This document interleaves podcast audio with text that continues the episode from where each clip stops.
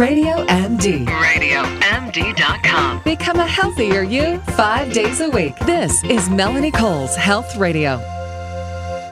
When summer is underway and the kids are out of school, you know, without the rigors of school scheduling, kids get lazy. They sit around on their phones. And then when they do go out, they complain about the bugs, things like that. So, how do you get your kids up and out and active while keeping them safe? This summer, my guest is Dr. Jennifer Haythe. She's a practicing cardiologist and the assistant professor of medicine at Columbia University Medical Center. Welcome to the show. So, Dr. Haythe, let's we're going to talk safety, but I'd like to start with getting our kids the heck off the couch and outside. In my house, it's a dictatorship. It is not a democracy. Get up, get out. You don't have a choice, and that's just what we do. But not every parent thing feels that way. Exactly. No, it's true. I mean, I think that what happens is in the summertime, uh, people should really be, you know, getting their kids outside, doing things, not sitting inside. They've spent the whole year in school. This is a time for kids to, you know, learn a new sport, uh, practice a new activity that they haven't tried before. You know, go swimming, be outside, get some vitamin D with some sunscreen on, of course, and you know, get them moving so that you know they can incorporate healthy choices into their life young, and then they can practice them later in life.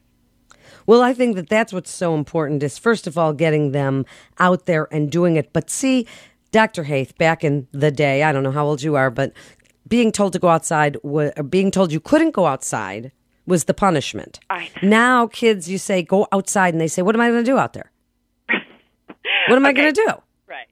Well, but there's a lot of things they can do. First of all, I know that not all parents can afford to put their kids in a day camp or a, you know, an outdoor camp. But if you can and that's within your budget, you know, you should think about signing your kid up for a summer camp because they're great.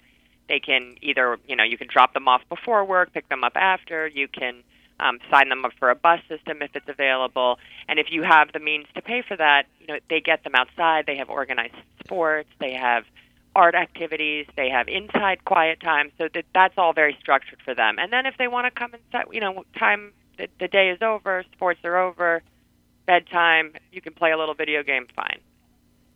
Yeah, see, it's got to be about using their time wisely and encouraging them to read a book over the summer. While it's not that active, it's still good.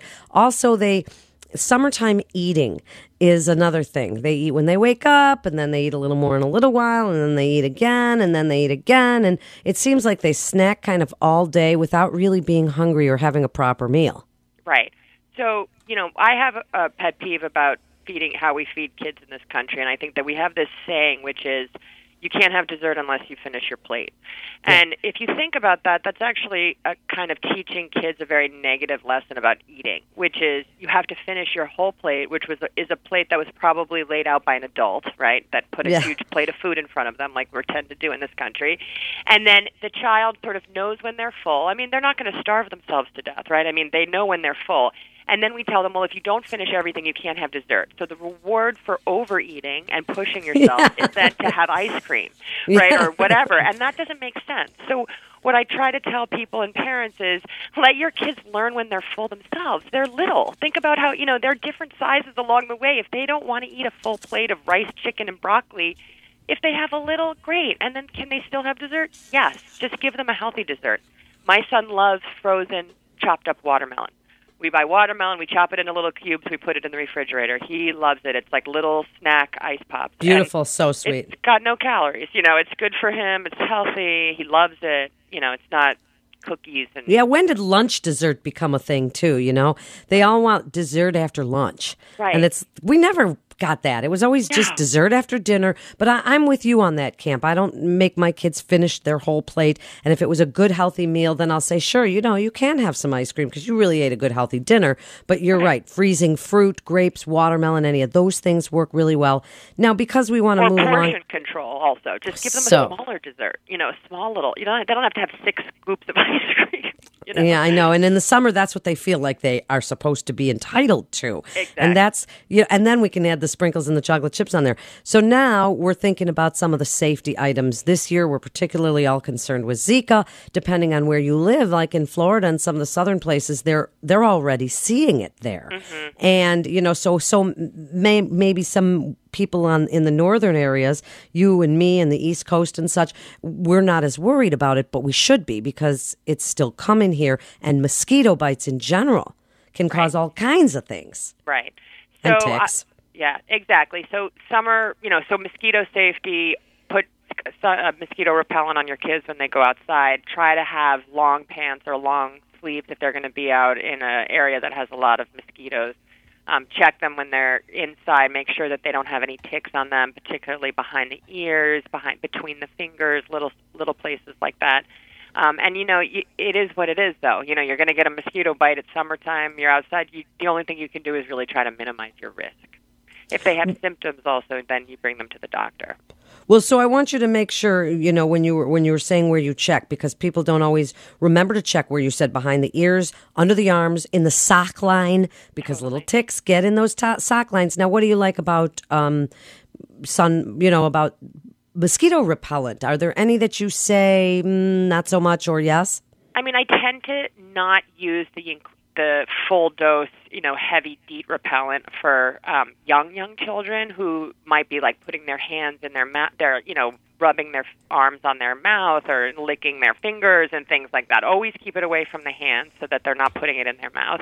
You can sometimes you can spray it onto their clothing so it's not directly going on their skin. Um, but you know, those are the repellents that are the, approved by the CDC to protect you from mosquitoes that carry Zika virus.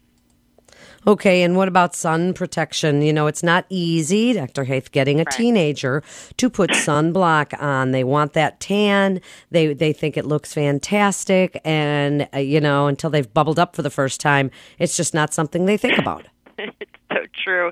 I remember when I was in my teen years, we were putting baby oil on our Of course we were, Yeah, yeah. and you think about it now.